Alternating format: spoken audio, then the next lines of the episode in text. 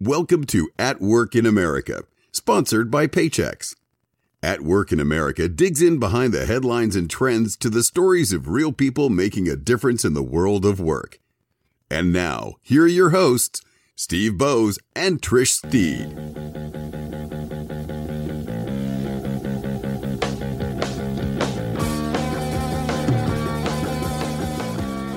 Hi, and welcome to At Work in America. I'm Trish Steed, and we have a really exciting show for you today. First and foremost, though, I have one of my favorite guest co hosts with me, Mr. Mervyn Dinnen, host of the HR Means Business podcast. Welcome, Mervyn. How are you? Hi, Trish. It's a pleasure to be here. No, I'm doing good. I'm doing good. I'm coming to you live from London, where it's been a sunny day, and um, it's been a good day. I'm I'm I'm in a good a good place. I'm looking forward to this chat tonight. I love that. And you know what? I love that you're bringing sort of that that whole not just UK perspective, the whole European perspective to the conversation, right? You hear completely different news than what we get over here in the States. And uh, I think these episodes are always fun because we we touch on things in a very different way, I think, than when Steve and I do it. So I'm yeah. excited to have you here. Thank you. I'm excited to be here. Good. Well, before we get started, we have a really awesome guest. I I have to tell you, I, whenever the three of us get together, it's like a laugh fest, right? We all just crack each other up the whole time. So hopefully, we'll have some more laughs that come out of the next 30 minutes or so. Um, but also, we're going to cover some really serious topics too. Um, but before we do, I want to say thank you to our sponsor, our friends at Paychex. Paychex, who is one of the leading providers of HR payroll, retirement, and insurance solutions for businesses of all sizes. After years of being in survival mode amidst a global pandemic, HR leaders have been challenged to get back to business, ushering in the era of the dynamic workplace. In our seventh annual Pulse of HR report, find out how these leaders are optimizing the work experience regardless of where it's done, addressing widening generational gaps, and increasing productivity not just for the employees, but also for themselves. You can learn more by visiting paychex.com backslash AWIA and check it out today. So thank you to our friends at Paychex. I would love to welcome uh, John Baldino. John has been, uh, John actually joined us on a remote show, which was a very short clip. And so we wanted to bring John back to talk for a little bit longer about what he does. Um, for 30 years, he has been working in human resources, and his passion of setting contributions and companies up for success is still going strong. John is a keynote for US and international conferences where he shares content and thoughts on leadership, collaboration, and innovation, employee success, org design and development, as well as inclusion and diversity. He is the winner of both the Greater Philadelphia HR Person and Consultant of the Year award. Ooh, I didn't know that. And also the co host of the wildly popular LinkedIn Live webcast, But First Coffee. John is currently the president of Humareso, a global human resource consulting firm, and the proud dad of three amazing young adults. John, welcome to the show. Hello. Good to see you, Trish and Mervyn. Thanks for having me. Yes, and congratulations on those awards. I was not aware. How did I miss that? I know, you know, there's too much stuff online, so it's easy to scroll past. You know what? Before I know we've got a ton that we're going to cover today, and just something I just read that I do want to at least point people in the direction of. I, can you just talk for just a minute before we get into Humareso and the in the larger kind of job you do? But your new webcast, but first coffee. Am I yeah. right this has only been like a short few episodes, right? I've seen it pop up. Well, it's, it's been so Jackie Clayton and I do it, and okay. and for those that know Jackie out of Texas, and so no, I would say it's been um, it's, it's about a year. Is it that long already? Yeah, I mean it has gone by so quickly. Ah. Um, we do it on Thursdays at, at 10 a.m uh, Eastern time, and uh, it, it's really we we sort of call it the live with you know Kelly and Mark for HR. Uh, I we just have it. a great time. Yeah, it's super fun and and probably mildly inappropriate, but it's wonderful. well, good. Well, listen, obviously we read the official bio. Um, why I would love if we could maybe just kick off before we dive into the topic side of things.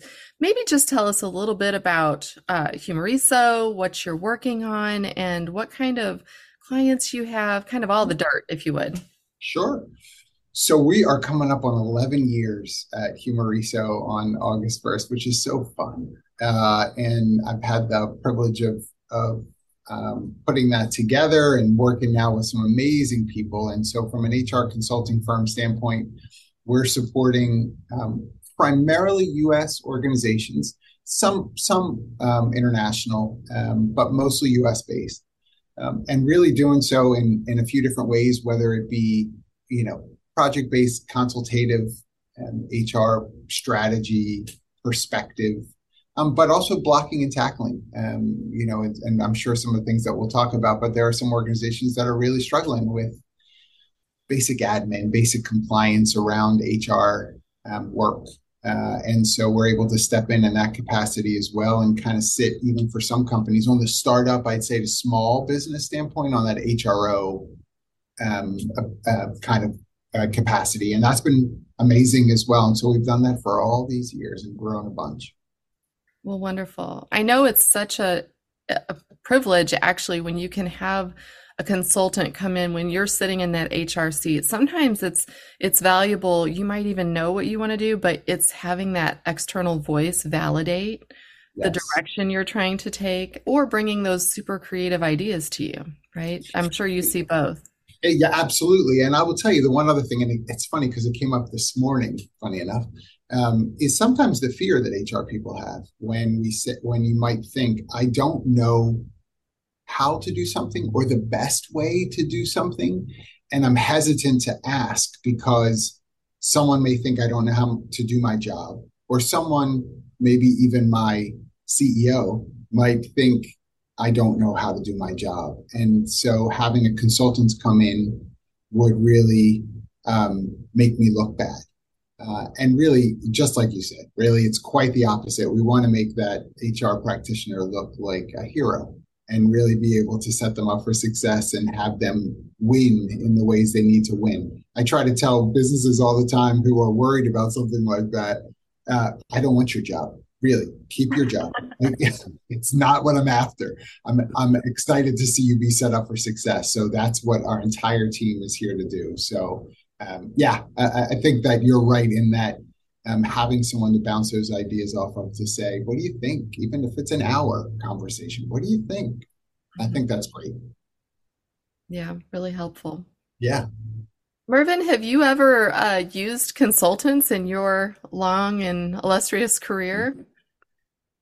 Long? Yeah i don't know about illustrious but um, uh, i have um, i suppose in years gone by uh, i had my own uh, kind of recruiting business then i did need uh, kind of external help.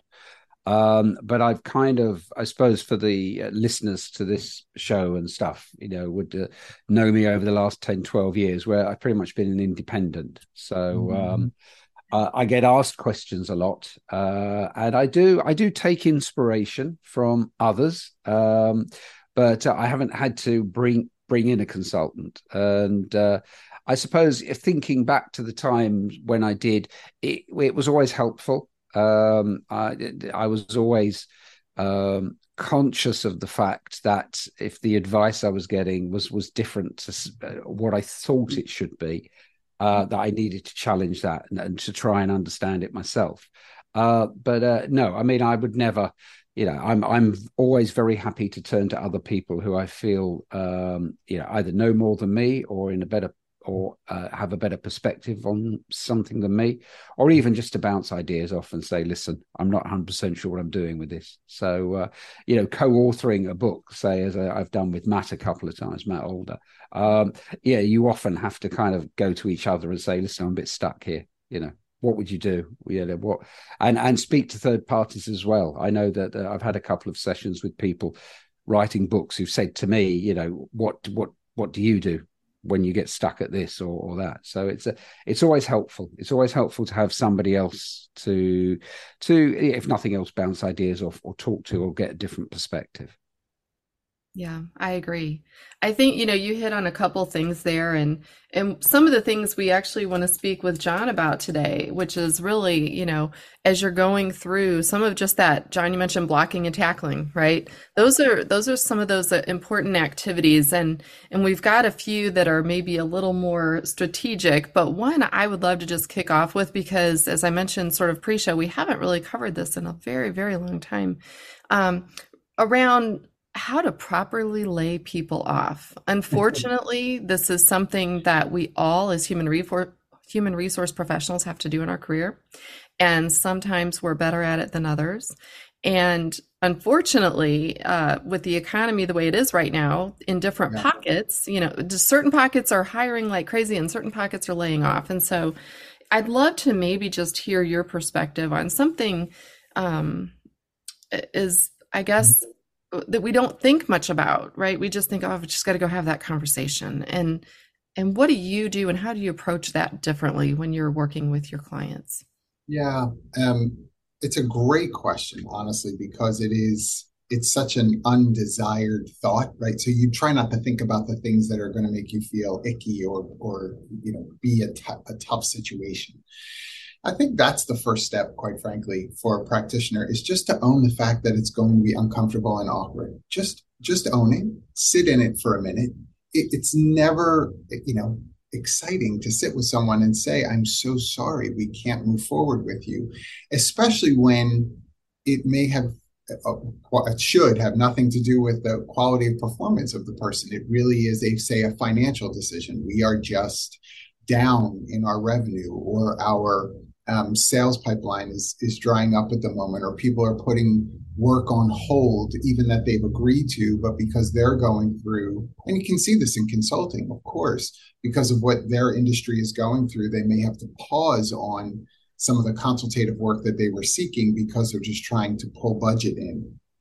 And that's when I think you need to just sit in that honesty with the employee that you're speaking with to say, here's what's going on, right? As you've seen, and hopefully your organization has operated with a, a, a decent portion of transparency that they see a slowdown perhaps in some projects or that they've seen a slowdown in again if you're in-house in manufacturing or distribution or technology those areas where it's very it should be very easy to see um, a, a cadence of work then I think it's easier to sit with someone to say, you probably have noticed, right? We're we're down a bit and we've got to make some cuts as a result of it. I, I think it's so important to not overpromise as well in these layoff moments, right? If there's anything I can do for you, please let me know. That's not true. That's don't say things that aren't true, right? But you don't really mean if there's anything I can do for you. What you want to be is specific if you uh, when you're ready after this right if you want me to, to kind of take a peek at your resume that you're going to be using to send out i'd be happy to do that.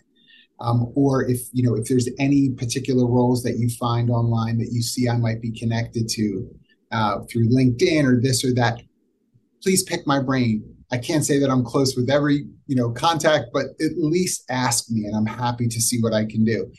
And speak specifically into that person. Of course, from a tactical standpoint, you want to have your ducks in a row in terms of, um, you know, is today the last day? Is it the end of the week? What will happen with benefits? What do I do with equipment?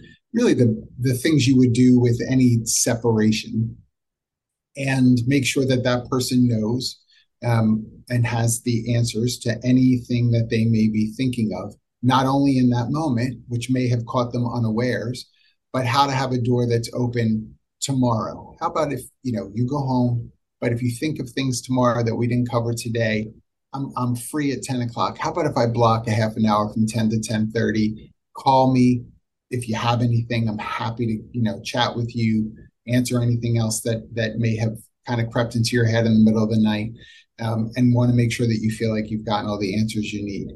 Be gracious, uh, honestly. And I know it's hard and awkward to do this, but don't forget who you are, right? We're in the business of of the full employee experience, and that actually even includes separation.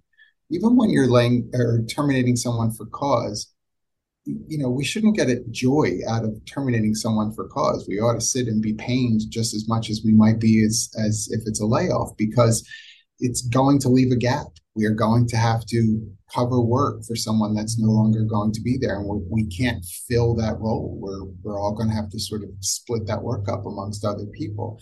So there's a lift all the way around, and and I'll just also add, and to that end, you have to have conversations with the employees that are going to be impacted as a result of the layoff. Those that stay, what will that look like? How will we operate? How long might this be? And again, there too, be as specific as you can without overpromising, right? We expect this to be done in a month. That's specific, but is that an overpromise? It might be. And um, we're we're in such a weird, weird economic time. I, I, just was, in fact, I think it went out this morning on Humareso's social medias be, being quoted around me using the term pseudo recessionary. That's what kind of environment I think we're in because there's indicators that tell us we're in a recession, and then there's others that say we absolutely are not. Well, how do you make decisions like that? It's not so you know even and clear the way it normally is with some of these indicators. Businesses are worried because they don't know how to respond to what they're seeing. Sure. You, these are such great tips. I have to tell you. I mean, you you really hit on everyone as I was going back through my head of every time I've had to do layoffs, and usually it's not just one, right? These are right. multiple right. people you're you're typically dealing with, and so um, I, I want to get to that in a minute. But what what I love is that I've always thought that once you tell someone that their job is no longer going to be there, they almost stop listening. So, especially the tip where you're talking about carving out and making space and time for that person the next day or when I, you know, and not just leaving it nebulous, like saying, I'm going to go ahead and mark this time off for you. Yes. You don't want to use it, that's fine, because it does, as people, we need to process our thoughts and emotions. And even though it's a layoff, it feels extremely personal because now we're yes. worried about a million things we've not thought about, right? So I don't know. Mervyn, have you had to do layoffs in your line of work before, or has it been more on just the hiring side, or how has that been for you? It, has been more on the hiring side. Um, I did I did run my own business for three four years in, in conjunction with a I suppose partner, uh, a co-director, and, and, and I tended to let the any layoffs be done by him. Um, I I I suppose for me it's about the humanity. Uh, it's about the person we're laying off as well. It's about you know they have responsibilities. You know they they they're part of our family while they're working with us, but they have another family. They have people possibly depending on them. They might have caring responsibilities. They might be supporting children, or, or um, and they you know they they have to go home and and tell their loved ones and the people who rely on them. You know, I've lost my job. Um, and of course, the first question anybody wants to know is, well, well you know, how quickly are you going to get another one? What does it mean for us? And and and it, it's I think that in a lot of layoff situations, um, and I suppose this is probably more with uh, smaller smaller medium sized companies where I suppose you you you do have HR, but I mean it's not as as much as you would have in a large organization um, it, it's the humanity side is important, and it's it's it's kind of um, I don't know if when we're going through the layoff process that that it, we we may be invest enough into that into the human side. Um, I know you can't um, because it has to be you know a cold hard decision. Um, and if you if you soften it, it almost makes it sound like you know, well, well are you laying me off or are you not? You know, um, but I think that it, it's it's not an easy conversation to have. Um, and I think you need to be there to support, and you need to be ready for any um, any emotion or yes. any response. And it's not just at the time, mm. because sometimes people can be delayed if if they're not expecting it. Uh, and I granted, if we're in a pseudo recessionary time, to use John's word, um, then uh, yeah, most of the people who work within our businesses are going to know that you know some cutbacks might have to be made. I mean, I, it's we're obviously. I mean, over this side of the pond, uh, we're we're kind of you know huge cost of living crisis and and stuff, and uh, yeah. a lot of uh, unrest um, with pay rises and things. So this is you know over here as well. It's a tough time. Um, but yeah, I think I think the important thing is getting the right advice as well. I mean, my my time as a recruiter, obviously interviewing a lot of people who've been laid off uh, to try and help them find other jobs. Mm-hmm. Um, it's as long as there is a clear rationale, as long as you know somebody can then go onto the job market and say, "This is why I have been laid off." Um, if it, it it's nothing to do with my performance, but it's to do with the economic performance of my team or my division, or if it uh, unfortunately, you know, I I maybe didn't step up to the plate as much as I needed to, and I hadn't realized that. And this is the lesson I've learned, and this is why you know it won't be like that again for me. Um, I think that you know we we need to be able to give people um, enough information so they understand why they're being laid off, and they understand you know if it's anything to do with their own performance, we're very clear as to that, uh, and so that they can understand how they need to improve that else elsewhere. But of course, you know, in all my years of interviewing people who've been laid off, you know, you never you say why did you leave there, and you get a whole story, and of course you never hundred percent know. Um, and of course, if you then go and try to back check and reference check, which is a lot harder to do now uh, than I think it was a few years ago, mm. um, the company is never going to kind of you know admit like we got it wrong, or you know, so it's it's it's sometimes you know needing to uh, uh trust people as well. I think you're right. And I think that just because you were selected to be in a position that was reduced, um, it doesn't mean you're a poor performer. It doesn't mean you're not going to excel at your next job. In fact, that was something um, I didn't fully appreciate until I was laid off.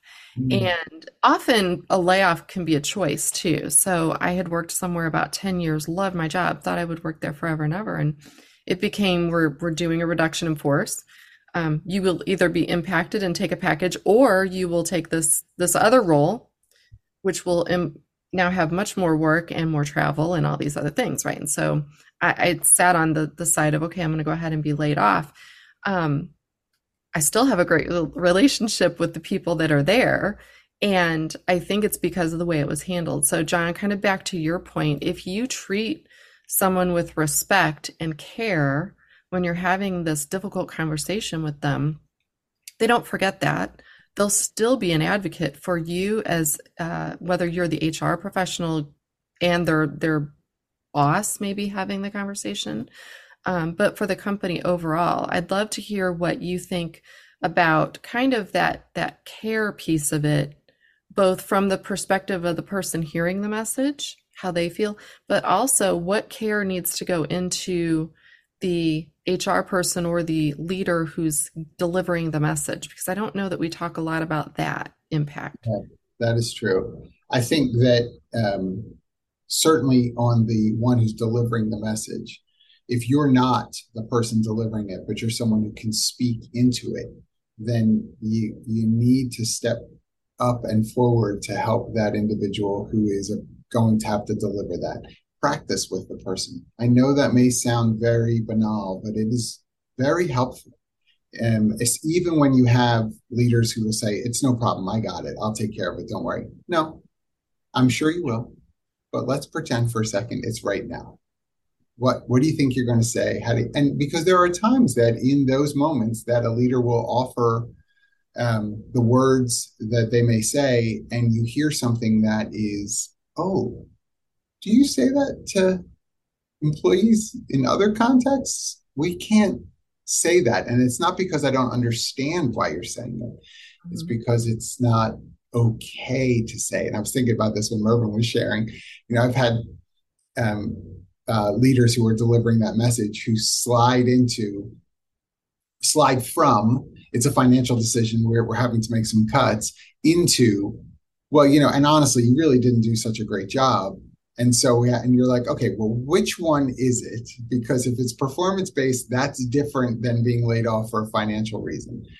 Um, and and also helping them with terminology. I, you know, during the pandemic, um, when furlough became, you know, in the U.S. such a popular word, um, you know, I try to tell people legally, there's really nothing to that word. It's it's a layoff. I don't I don't they're like, well, furlough means we're laying them off and expect to bring them back. A layoff doesn't mean that. No, I'm not sure what dictionary you're reading. That that's not actually true, right?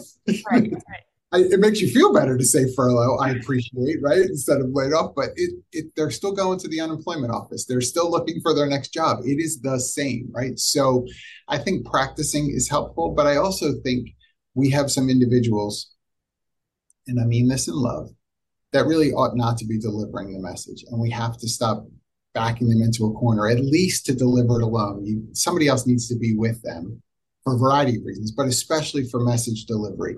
If you are not empathetic or even mildly sympathetic, I, I think it can really be a bad setup for the brand to just have someone say, you know, well, you got to get your stuff and go out now. You know, just don't, or, or I don't want you to make a scene. Just leave out the back door and we'll send your stuff home my gosh, why are you so hostile in, in you know, like preemptive response? Give it a second. You're you're coming on too strong. And I know you just want to rip the band-aid off and be done, but but let me help you. What he means to say is, what she means to say is, we we absolutely want you to have private time because this is a lot of information to take in. We don't want you to have to walk out onto the floor and just be overwhelmed and certainly not overwhelmed by, by a number of people around you who may want to console and invade your space, but you may not be ready for that. What we would love to do is give you your space. And if that means tomorrow you want to come back to pick up your things, you're so welcome to come pick up your things. We're not, you know, we haven't put up a moat around the building. Come on back, grab your stuff. It's okay. Those kinds of things I think are caring, obviously, in their perspective, and help the one who's delivering the message know this is still a human on the other side. How would you like to be treated if the message was being delivered to you?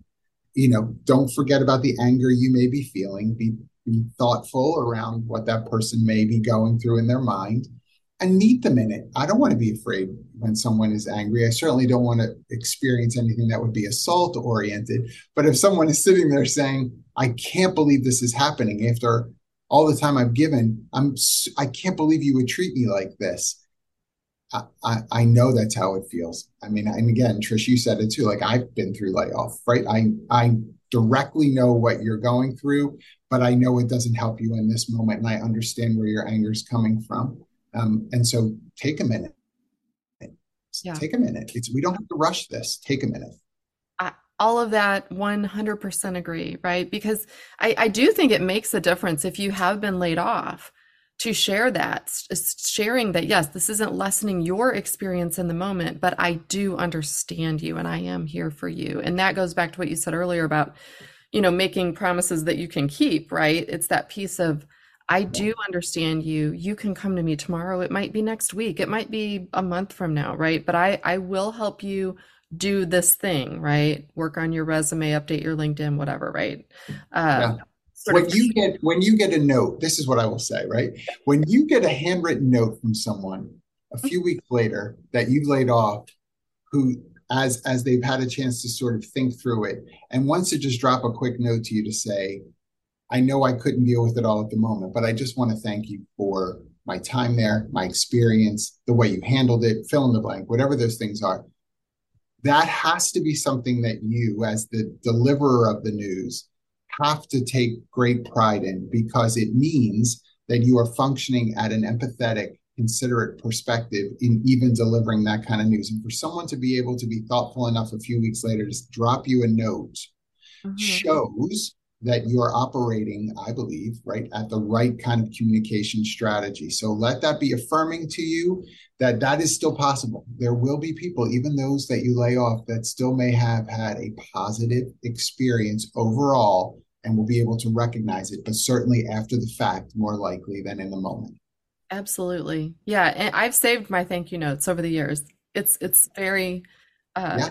important to have that reminder to be empathetic to ask what they need in the moment. And and i would say also i would add if if i had someone who seemed more volatile just in general as an employee maybe they were more vocal maybe they were more you know disgruntled or whatever Um, those were almost always the people who respond completely differently in the moment of a layoff, right? They're the ones that are more silent or yes. whatever. And and sometimes it's the ones that you think it's going to go really easy, do not. So I would yeah. also just caution be prepared for everything. Right? Correct.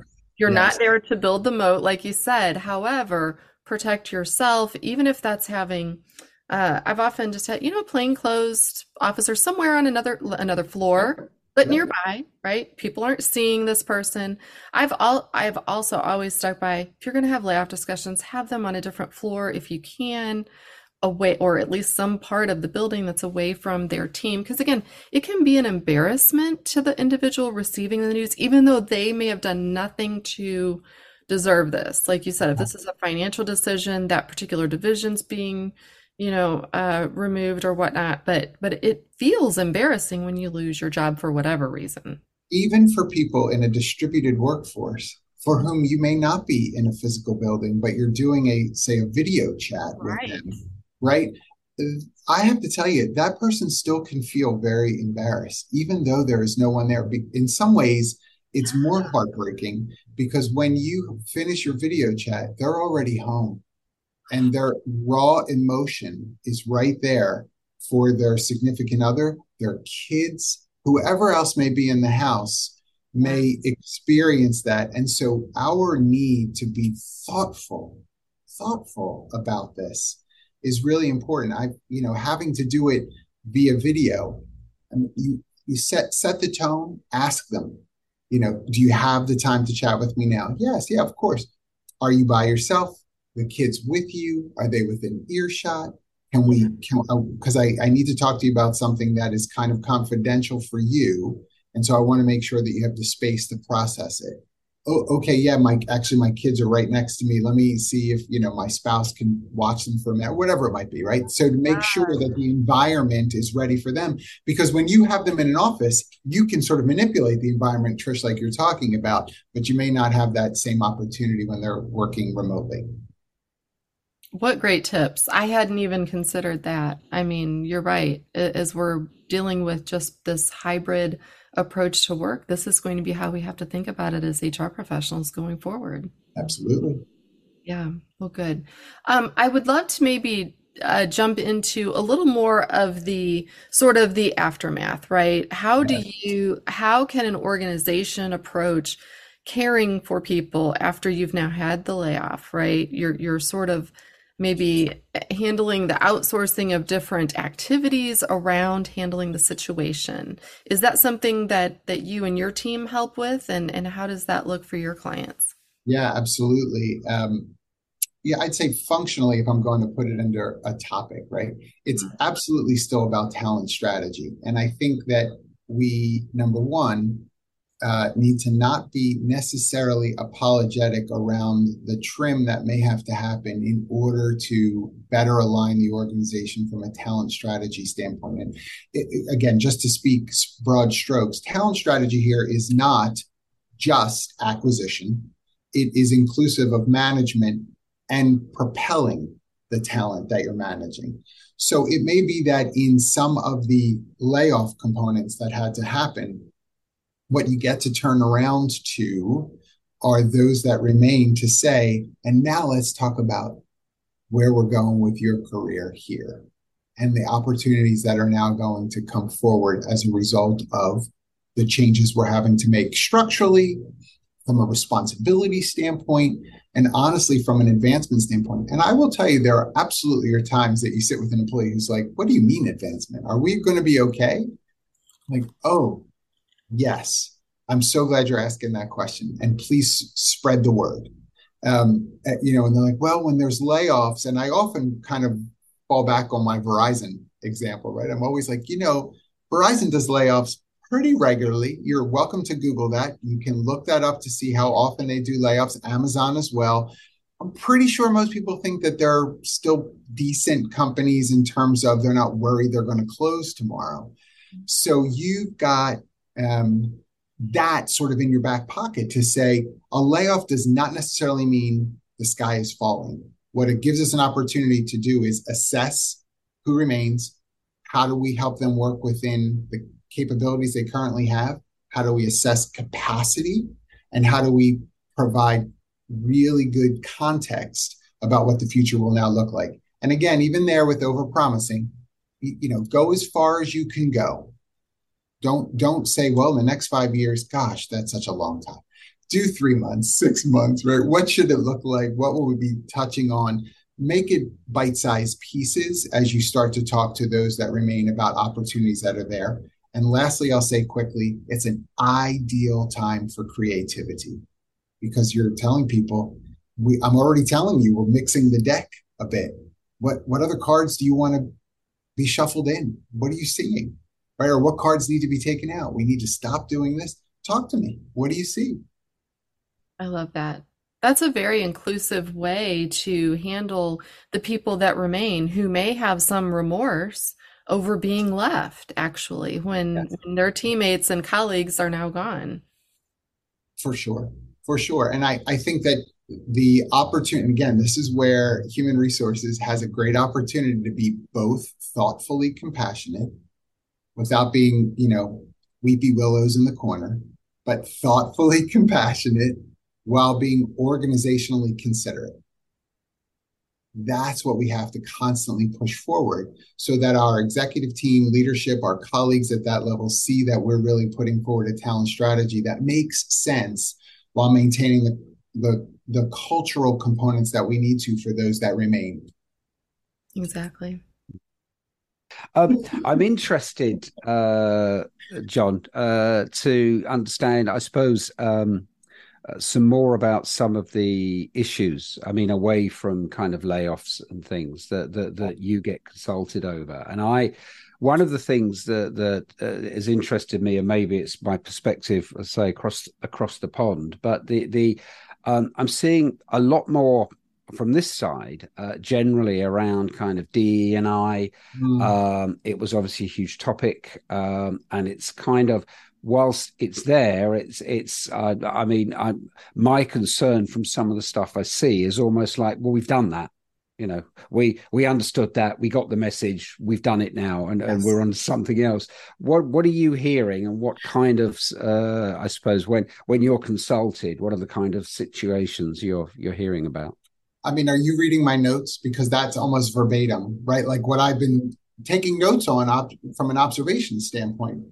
Um honestly there's a, a that and and uh connected to layoffs what we what we're seeing with organizations you know, I'm preaching to the choir, right, with the three of us. We know that when difficult economic times come on, HR, marketing, and if there's a separate training department, they're usually the ones that are the first to, to experience cuts, right? That's where it's going to happen because the argument around, you know, revenue producing whatever that might be winds up putting us in a bad spot. The amount of uh, diversity and inclusion professionals who are being discharged from the workplace as part of layoff, it's a, it's a staggering number. Um, and and so to your point around, it's no longer ha- it doesn't have the cachet it did a couple of years ago, uh, and that's we have to be really thoughtful about that. That's honestly scary. Um, it doesn't mean though that the work doesn't need to be done still. I think the question an organization has to ask itself is how will that work now get done? Not that we're removing the work because we may have had to remove the person, but how will that work now get done? It isn't as easy to sort of distribute to other people within the organization as some other tactical tactical components may be. That's where I think, again, at the resource side, we really can come in and have to sit in that stead of the person perhaps that was there. And it's still heartbreaking for us. We hate to see our colleagues lose their positions as well in these diversity, equity, and inclusion capacities. But we're watching organizations, if not get rid of the whole thing, maybe go from three people in the team to one. And that one person now is being asked to do all of the lift of what the three of them were doing together. And that's not reasonable. And it almost backs that one person remaining into a corner of not performing well, quite frankly, and then a reason to open a door for termination with cause. That's what scares me about some of what I'm seeing. That's why I would say, and, and it almost comes full circle, Trish, to what you were saying earlier on, which is don't be afraid to make the phone call, like to a human resource, to say, I I'm one person now. I was three, or or they've cut me to part time, but we've got so much to do that I can't get to all of it. But we still need these objectives to be met. Um, remind your organizations about the commitment that they made to diversity, equity, inclusion, to social justice, the statement that they put out after the George Floyd murder, right? Remind them of these things to say, this is what we said we're about. And we've gone from a very high response level to almost nothing. That can't be okay. We have values that we're supposed to uphold. And as a caveat, if you are a publicly traded company, the SEC, by the way, is all over you and your shareholder pricing because in the US, because they want to see on that 10K report, are you doing what you say you're about? Are you, and, and you got to prove it. So you want to say you're an equitable organization? Let me see your, your pay equity regression analytics. Let me see that so that I can know that with math that you're actually doing what you say you're doing. You can't just write a, you know, a nice term paper to tell me about hearts and butterflies and rainbows of what you hope there to be one day in the future. No, what are you doing right now? That can't be ignored. You have to be considerate of that. Yeah. Hmm. I think this is exactly why if I'm sitting in in one of those HR seats, I want to have someone like you or one of your consultants come in and help me think through that. Because I think often you get into the day-to-day sort of interactions that you're having in your organization and it is hard to find time to i guess carve out to even be thoughtful about some of these things. It's hard to find time to measure some of these things right? To even know what to to tackle next so i do i do see that value there um john as you're talking i mean i'm again i'm putting that hr hat on solidly trying to think like what would i have a question about you know, one of the things I've been thinking about a lot lately is sort of the readiness for the individual to be included in something. I'll give you a little backstory, but I'd love to hear this maybe from a work perspective if you run into this with your clients. Um, recently sold my home a few months ago and I'm kind of moving around, living different places. And one of the things that's very important to me is going to church, right? And so I went to several different churches all the same religion, all the, you know, yep. and they're obviously all very different from my home church, which I still do online every week. Um, but it got me thinking about inclusion because every single place that I went to worship was very inclusive. Now, some more than others. Some had one person that would greet you. I had one that had nine people greet me while I was there. I mean, and so it is not what what struck me was it's not there a, a lack of their effort to be inclusive to me but it got me thinking like sometimes when inclusion doesn't happen because if i'm still not feeling like i fit even at the place that was so lovely and had nine different people talk to me and offer me all sorts of you know leaflets and pamphlets and things is there how, from a workforce perspective how, what can we be truly doing though if if we still have people we're trying to be inclusive right. and we're not seeing it like the math showing that people are feeling it do you run into that at all in the workplace For sure yeah if so yeah. what do you do next so i think there's a few things that come to mind first um, really understand the difference between diversity and inclusion. And I think that we have some organizations that are trying to do a really great job of being diverse. Um, and I would say six months later, look to see if any of those people are still with you. Mm-hmm. If they aren't, and again, apart from the layoffs, not that conversation, but they've just self selected out of your organization, probably you've put a lot of emphasis on diversity and not enough on inclusion because it's one thing to find the people and hire the people that represent various diverse groups that you're looking to penetrate because you want their ideas and thoughtfulness and contribution. But if they don't feel like they belong, then they won't stay. So that's number one. Um, look at your your turnover. Mm-hmm. Two, from a um, an inclusion standpoint, I think obviously that one of the basics is right. Ask those that are there what do they need? What do they want? What are they looking for? It doesn't mean that I can give you everything that you may say, but give us some idea as to what those markers are for you that'll let you know or set you up to feel like you belong, that there's a place for you. And one of the areas that I try to work with concurrently with managers, department leads, executive leadership is, um, you know, has to do with are you wanting everyone to fit or do you want everyone to add? And I'm a big fabric, not fit person. And, and what I mean by that is I, I often use the tapestry example when I get to talk about this. If you ever have um, been um, to a museum or an exhibit where there's beautiful tapestries from all over the world, if you get really close to them, you're going to see it's thread by thread the way that this tapestry works, right? Thread by thread. And at some point, the addition of a new color of thread was brought in. And so what we didn't say to this piece of thread was, you better be that, you know, taupe color that everything before you was like.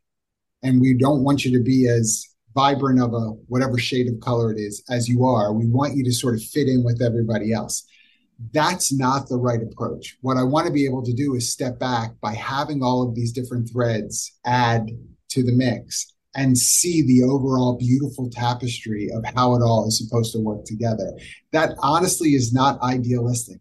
That is an actuality that can happen in organizations. And so we are privileged enough to come in and sort of help managers and leaders, as well as employees, define inclusion, quite frankly, define equity and opportunity so that those threads can be seen not day one. Day one, it's one piece of thread.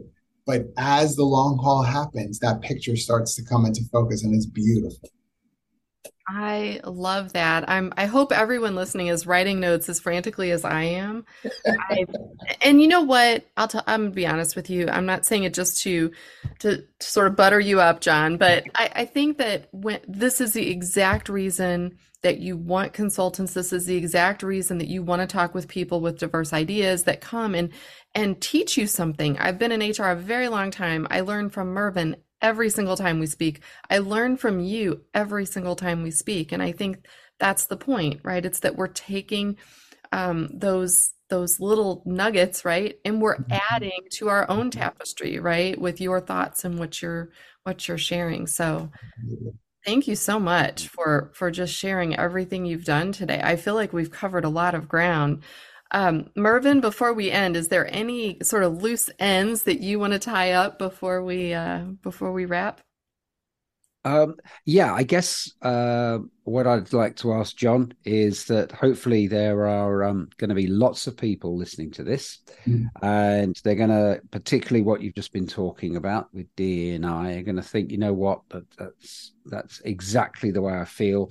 Um, I don't know where to start. Mm. So if if they're in organizations who maybe as you say tick tick the boxes two three years ago and and uh, are possibly you know it's, it's, it's different times now economic times and stuff it, it's where do you start you know what are the uh, what what are the first conversations you have and who with I mean, certainly you want the the instigator, right? Whoever reaches out, we're certainly going to have the first conversation with. But then from there, we really do need to have conversations with key stakeholders. Now, that isn't always executive leadership alone, certainly part of it. Um, and so we can't always think that's what it is. But we do need to talk to the, the key stakeholders that, quite frankly, are at line level. There are some amazing leaders at you know at line level roles, customer service, um, busters and runners at a restaurant. I mean, a- everybody. There are going to be people that people other people will point to and say, "Ooh, you need to talk to so and so." They're going to tell you right away who those key stakeholders are. We we take the approach to chat with them all, as many as we can get access to, because that's going to help to sort of form an overall picture of consideration. You can't minimize surveying, right? You want to get thoughts down from some people as well, give them opportunity. Sometimes a survey helps them to, to collect their thoughts in a written form a little easier than maybe some knee jerk responses that they might give with an initial question. But having opportunities for sort of multiple ways to share and express I think that has to be part of sort of the first framework of what we would put together to then build a roadmap of where we're going to then go and partner with an organization to say, let's commit to these levels at these times, a little bit here, a little bit there. It's you can't boil the ocean, right? But you definitely do want to surf in it. And so let's figure out how we're going to get that board in the shape we need to in order to start to do these things. You can't just talk about it from the beach. You got to get in the water. I love that. Oh, this yeah. is so inspiring, honestly. and and good, you know what? Good point on saying look at who the other stakeholders are. I remember early in my career, it's sort of some some leader of mine told me always look to sort of who everyone else looks to when you bring up any new topic, right? Before they react, they look to this other person to react, someone else that's a colleague. And it's often someone who's a big complainer, you know. But if you can bring that person on board and help them have ownership, I found, oh my gosh, you can just sort of infiltrate. I'm thinking of, uh, I remember I worked in healthcare. We had um, over 200 people on the housekeeping team in the hospital. And mm. I, I literally went to, it was something new we were rolling out and it was around diversity and equity inclusion. And I went to the person that they all to. She was not a manager. She was just, you know, just a housekeeper like everybody else, but everyone looked to her for her reaction of everything. And so I got her on board and included and Absolutely. owning it and loving it. Like she owned it and it was wonderful. It really changed the tone of how it got embraced because it yeah. wasn't just some higher level white person who was telling everyone else right how to be inclusive um, because i don't have all the answers right so and it's also important because i think that person then you meet them in what they've been saying okay i hear your complaints yeah. I, I hear what you're saying now we're going to do something i'm opening the door to do something about it tell me what you want to see done and it's funny because there are times in my career my 30 plus years, right? There are times that I've had these individuals sit in front of me and say, Well, I think I want this because I, a lot of eyes, right? Mm-hmm. And I'll say, Fantastic. Let me see what I can do for you individually. What I was hoping that you'd want to talk to me about is what we can do for one another, but I'm not hearing that from you. So, what I'm going to do is, so many people have asked me to speak to you um, I want to let them know that some of the perspective you have right now is pretty myopic for yourself. And so we'll get to that. But let me get some other people who might have a more holistic view. Boy, does that tone change. Wow. Right? Oh, no, no, don't go tell them that. Well, I, they think you, you represent them, but it's clear to me that you're not. And I want you to think more broadly. It will come back to you. It will come back to you positively. But if you're if you're already thinking myopically, I can't fix that. That that's that's got to be a conversation changer right there. And thank you for demonstrating that. You did that in such a nice way too. It shows you, you do not have to beat people over the head. No. Whatever feedback you're giving them it can be very thoughtful and kind but also very direct and puts the ownership on the employee or the leader and not on the person delivering the message. So yep. Wonderful well, John Baldino, thank you for joining Mervyn and I today. This is always a good good time to catch up with you. Um, where can people find you and connect with you best? I know you're everywhere, but where do you prefer? Where do you prefer for people to come find you first? Thank you. And obviously, let me say it right back. I love the two of you. So it's so fun for me to get to do this. Thank you. Uh, you know, obviously, feel free to go to humareso.com. Um, everything you'd ever want to know about me and everybody on my team fantastic other people whose names you'll know right away when you get on there. So make sure that you visit there. And of course, LinkedIn, John Baldino HR, you'll find me and please reach out. Okay, wonderful. Mervyn, any uh, any final thoughts? Where what are you working on lately? Where can people be uh, looking to find your latest thoughts on the industry? That's a good question. Um, I'm I'm hoping to. I I I I noticed that that uh, you Trish have started a new blog, or starting a new blog. I am starting a new blog. And I... that kind of I was reading that and thinking, you know what? I've I've been I've been thinking for months that I really need to start something else right? where I share a lot more of things. So uh, I will be starting something soon. I have some interesting podcast interviews on HR means business coming up. Good. Uh, and I'm looking forward. I don't know when people are going to be listening to this, but um, I'm looking forward to to uh, crossing the pond a couple of times in the coming months uh, to hopefully hang out with with you and John at different events. Um, and uh, yeah, I think um, uh, on the personal side, I think the the idea is that that we are hopefully soon about to start writing a third book, myself and Matt. So. Um, we'll be beginning to do the research for that, and um, that's that's where I'm at. That's wonderful. Well, congratulations on the start, hopefully, of a third book and maybe something else new, right? Yeah. I think for me, you're right. I did start a new blog. So if people want to come follow, it's just Trish Steed, S T E E D dot com. The reason I did that is because I've been blogging for almost 15 years now. And it started as like HR ringleader, and then I changed it to Trish McFarlane. And I did that for a long time. And it was much more work focused and very little personal and um, recently changed my last name. So officially got divorced, which I just want to say, like, divorce is usually a really bad thing. Uh, my ex is one of my very best friends. We get along just famously. So this is actually really positive thing. But um, it's been really different. It's kind of my opportunity to start something different and not just continue on with what I had been doing because I could have I could have kept it where it was and just started writing differently. I know that, but I thought, you know what? No, it's going to be just a fresh start, I think. So, yeah, a little bit of a uh, little business, a little travel, a little personal and throw it all in together and we'll see what happens, I guess, right? So Yeah, we're all we're all humans. That's the thing. We we we, we sometimes get so the the daily digital narrative we're always all of us on linkedin on twitter and it, it's all about business and and and and yeah sometimes we need to see the human side of each other.